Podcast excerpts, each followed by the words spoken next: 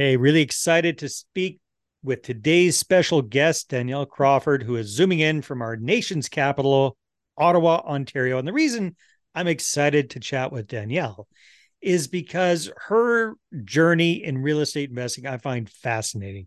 She started off doing joint ventures on the money side of the of, of the equation. Then she moved into being the active partner. And these days, she's getting into wholesaling multifamily properties.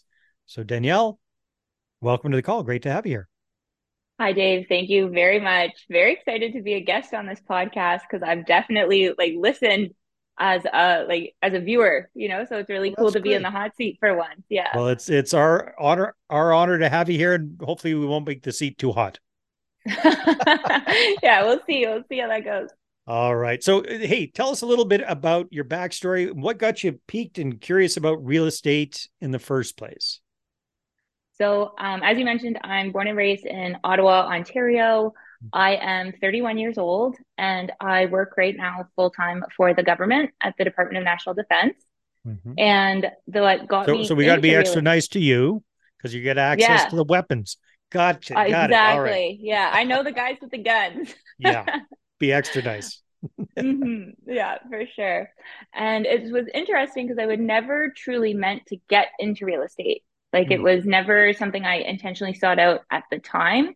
Um, I before I started my career in the government, I actually used to go backpacking. So I finished university and I would work one or two jobs for six months and then I'd leave to go travel the world. I went on trips by myself. I went on trips with friends, but I, I did. Worked... I did that too for two and a half years. Did you? That's amazing. Wait, wait before you were born.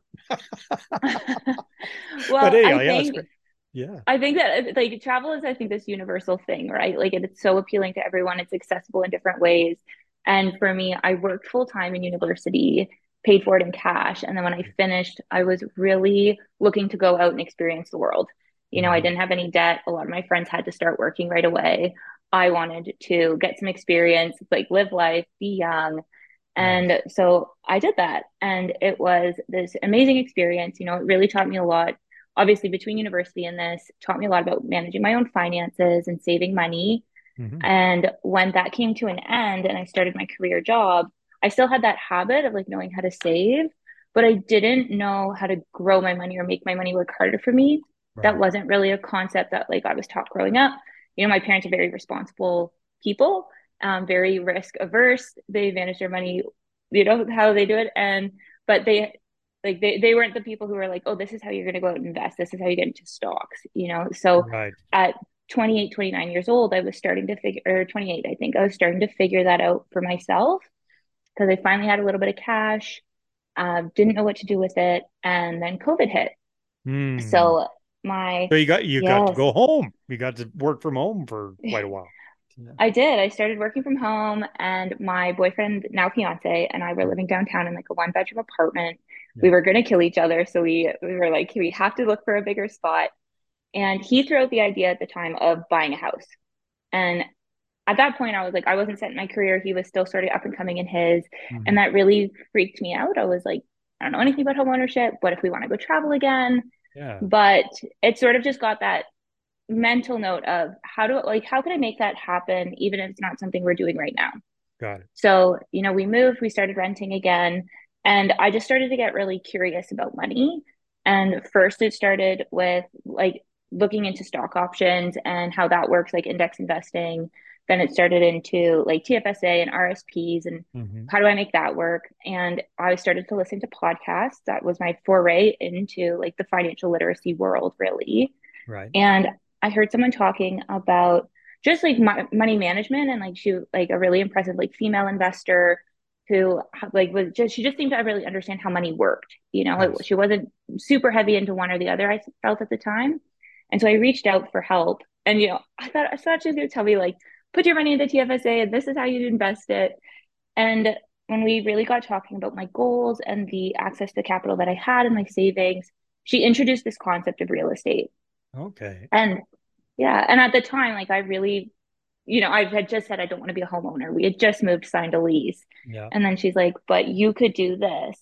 And the opportunity that she introduced me to was being a passive investor on a rent own investment. Okay. And it was something that we could afford to do, not in Ottawa. So mm-hmm. we she started to explain that like you don't have to invest where you live. You can like rent where you live and then buy somewhere else and you can own something that will put money in your pocket. Rent own had the three year timeline, which we thought would work for us in terms mm-hmm. of buying our own house one day. And then um, we didn't keep my fiance didn't want to be a landlord. That was like perfect. Yeah. Yeah. Passive so, investing sounded good. Yeah. Exactly. So where so then, so maybe run us through just kind of the big picture overview of the deal. Yeah. Where you you guys are in Ottawa, where was the property that you ended up investing in? So we bought it. It's in Sudbury and Val Caron. Mm-hmm. And we were, she introduced us to a company there that sets up and structures the deal. They vet the tenant buyers. They, we got to pick them, like, you know, they introduced them to us, just yeah. their profile, and we get to ask questions. And then we sort of picked who the right people were for us. Mm-hmm. They went out and picked the property. We purchased it. Yeah, and then, I, I, actually did that for a number of years. The tenant first, rent own model. Yeah. yeah. very nice, nice. It was, and it was. And amazing. so the the company manages the whole thing. You guys don't have to worry about anything. It just yeah, they babysit yeah, the totally. tenant, they collect the rents, all that good stuff. Perfect. Yeah, yeah they check they check in on it, and for us that was an amazing thing. And to what it did for us was really show us that one, this is an accessible way for us to grow our income, and two, I didn't know that you could ever buy real estate as a partnership, like mm-hmm. as an active or passive partner. Yeah. So it put all these, it sort of like was this aha moment, like we could do this. Yeah. And for me, that deal started, say, like in May of 2021. And then by the time it closed in September, I knew that I didn't want to be the passive partner anymore. I was like, you know, I was I I was reading all this. I was listening to all the. I, I want to I, I want to be in the driver's seat. Yeah, I get it. I yeah, and I just I saw the power of it, and I realized that for me, somebody who's very proud to do the work I do, like I work for the military. Mm-hmm. Um, I help them get funding for military projects. And so that's like billion dollar budgets and stuff that we're working on to make sure that our military has what they need to do their jobs and keep I, us safe. I think they just got their budget cut by a billion dollars or something crazy like that. So. Yeah. Anyhow, oh, that's yeah. a different topic. But anyhow, so totally you got your work. Topic. You got your you got your work cut out for you. Got it. A hundred percent. But what it did, like I've never been somebody who wanted to like work until I'm 65, rich, like work 35 years at a desk job. When yeah. I was backpacking, I saw people working remote and like living alternatively. Yeah. So it was a very weird like 180 to go into this career job where you're very set. Very you know, safe, secure, especially government. Yeah, for sure. And yeah. the people that you work with that are just plugged right into that whole lifestyle. I hear you. Exactly. And so, so, to me, so, so you got started, tool. Yeah, you got started passively. So tell me about the active side of things. What did you jump into as your first active deal? So I, as soon as that deal closed, within a couple of months, I had joined the coaching program. I ended up buying a duplex. So I closed on a property September 2021, bought a duplex with JV partners who raised nice. 100% of the capital by December 2021. Mm-hmm. And then bought a fourplex and closed on that in April 2022. Congratulations. That is fantastic. So are they close to Ottawa or are they at a distance as well? So the two that I'm the active partners on are an hour and a half from where I live. Mm-hmm. So it's in Pembroke, Ontario. It's close to a military base. It's got a college, university stuff there. So yeah. it worked out. But I knew if I was going to be the active partner, I wanted to be close by, like more hands on. I really like to get involved with what I'm doing. I'm very mm-hmm. passionate about what I do.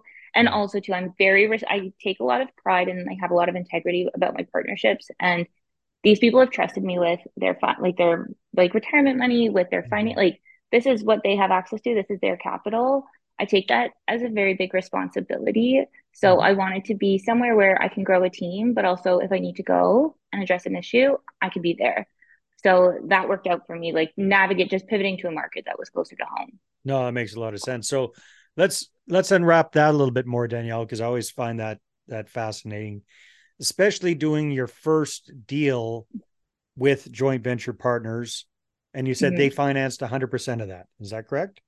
They yes. did. So sometimes those joint venture partners are called mom and dad. Um, I'm not sure if if you've got family members involved or these are other people. And the question would be, how did you get them engaged without having a track record already? I'm always curious about yeah. that. Yeah. Yeah. And I will be very honest. So my none of my investment partners are my family.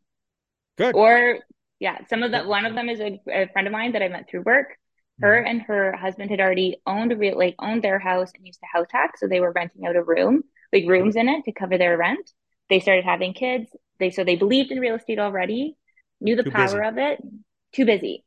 And then my second partner, actually, same thing. It was she's actually a CPA, so she's an accountant, and she'd owned they'd owned a rental before. They had one when um, we started working together, mm-hmm. and they were having their second baby. So again, too busy. All this knowledge, all the ability, totally bought into the idea of real estate. Too busy. And I think for people who are starting out as newbies and looking to raise capital, picking a partner like a JV, we call them like the joint venture avatar, right? Like your profile. Yeah I think it's much easier to approach people who already buy into the concept of owning property and building wealth that way. Okay. They, so so you've so let's back up a little bit. Did you mm-hmm. already was this a duplex or the fourplex was your first one that you did? Duplex. Duplex. So let's take a look at that one. Yeah. So you got this you found the duplex. Did you have it under contract and then go looking for the money or did you already had you already been talking with your avatars ahead of time? So I had been talking with those partners a little bit already. Mark. What I had been doing and what I was uh, what I was mentored through at the time was, you know, start sharing what you're doing on social media, mm-hmm. build a brand. And so I was doing that. I was really honest about like what I was doing and working hard and what I was learning. Yeah. Also very honest about what I didn't know. And to me, that was important about like leveraging the experience of somebody else. I grew up playing competitive sports. I always had a coach. I want to invest with other people's money.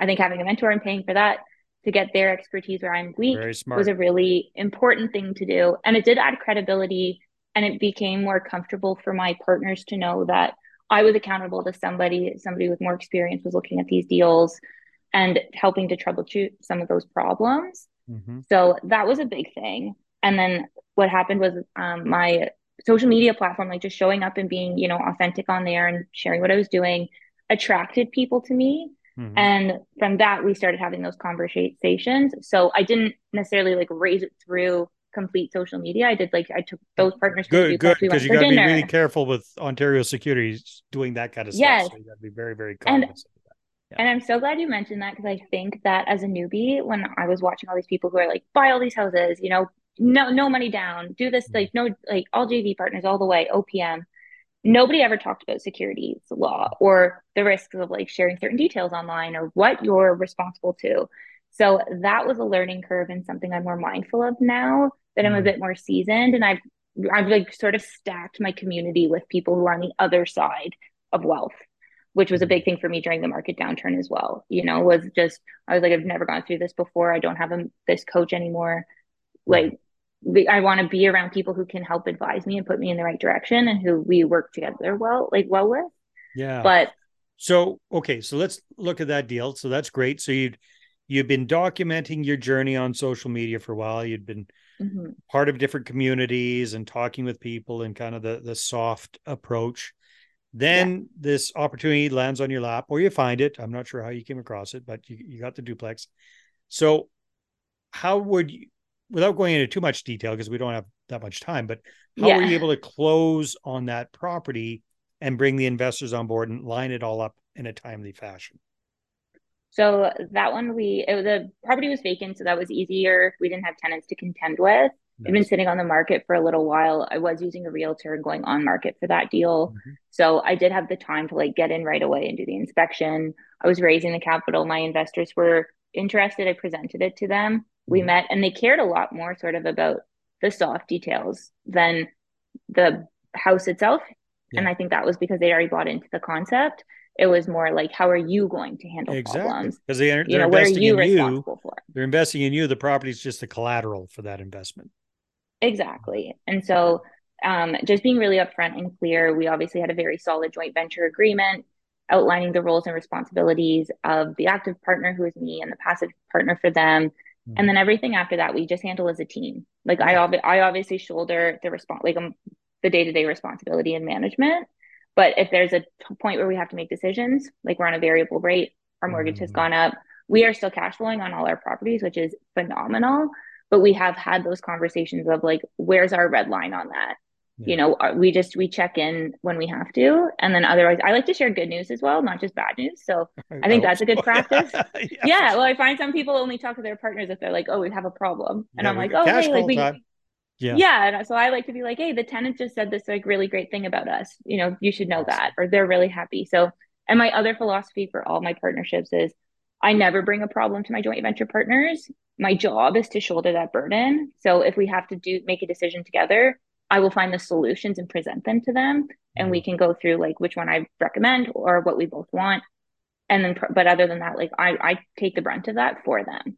No, that makes sense. So Danielle, you're you're now kind of looking at different opportunities as we wrap up our, our conversation. Tell me a little bit about multifamily wholesaling. What does that mean? What does that look like? What's that all about? So what I through like working on my past deals, I got connected with Matthew Frederick, who I know you know actually. Yeah. And we are now working together as business partners. And he's been doing real estate, obviously, for like 40 years at a mm. very, very high level. And I knew by the end of like my third deal that I was just like, this is a lot of work. I'm even if you have other people putting capital into your deals, you're still responsible to like have reserve funds in case you have to put money into a property. I think there's this myth that like no money down deals at the start are always a no money down deal your partners are not an infinite banking system for you. Right, right. So we and we did hit challenges with our buildings, yep. which required me to put in money. So and frankly, I was just like, I have seven units across three properties and managing these partnerships. I was like, if I want to keep going, I don't want to have 200 joint venture partners and 200 units. Mm-hmm. I want, and so when I got connected with Matthew, he was teaching me one about going bigger sooner. So like mm-hmm. looking at larger spaces, like you know the 10 plus units, 12 plus units, they work harder. It's one furnace instead of having like 10 buildings to manage. It's a little bit easier. And then the concept too of like you don't have to own everything to be productive in real estate. So wholesaling sort of solves a problem I have where I would like to have my own capital to do some of my own deals. Mm-hmm. You know, we have our own investment goals. I also want to have them just to continue scaling and having access to reserve fund I think it's an excellent skill to have to bring to the table because it brings any opportunity that comes across your desk. If it's a good one and you can assign it, great return on time. And the multifamily space, especially in the economic times we're in now, is like more investor friendly. You know, you've got several people paying one mortgage. If you've got a vacant unit or a non paying tenant, which is a very big risk, especially in Ontario, um, less impact to your bottom line at the end of the day, mm-hmm. more control over like how you can force appreciation on that asset eh, by well, there's lots the of advantages to multifamily for sure. So curiosity, Danielle, yeah. Uh, what's what are you guys, what are you, Matthew, finding working best these days for finding these kind of deals? You're finding them off market, I would assume. Is that correct? Yeah. Matthew special like specializes in finding deals off market and then really convincing building owners who are not thinking of selling to sell. Nice. So that's what we've been working on. And, Excellent. you know, we were underwriting a 14 unit or a 14 building portfolio in Moncton. We're speaking with property owners and we've got some people who want to get out of they want to sell us their building to do a land development project with us because okay. that's matthew's skill set as well like he's built mm-hmm. subdivisions so it's sometimes showing people like we're connecting with them we're reaching out you know we're doing the doing the grunt work to really like get those numbers and then showing them that there's another side of real estate that some people think they're done. Some people, same thing, they've owned all these buildings, they've never had someone approach them to be a partner. So now they might want to invest with us. Right. So it's just been a very different investing philosophy. But that was sort of the transition into wholesaling like multi multifamily buildings. Very cool. Oh, that ties in beautifully. Awesome, yeah. Danielle. Well, this is fascinating. Congratulations on your rapid progression in the real estate investing world from knowing nothing at the beginning of COVID and not wanting to own your own home or or anything like that, not being tied down to having three revenue properties and now getting involved in wholesaling multifamilies. That's fantastic. So, Danielle, if somebody wants to connect with you, what's the best way for them to do that? Um, they can find me on Instagram. It's at Homegirl Invests because for me, it all started with home. So at Homegirl Invest, and then we also have at High Ground Dash Invest, which is mine and Matthew's business. Um, you can reach out to me on either platform. I will respond. I am always excited to connect with people, especially whether they're interested in getting into real estate or looking for buildings to buy. You know, if you're a buyer looking for large multifamily, reach out to us. We have deals coming through the pipeline and we would love to, you know, help solve a problem for somebody else. Awesome. All right, Danielle, take care. Thanks for being on the show. Thanks so much. All right, everybody, take care. We'll see you on the next episode.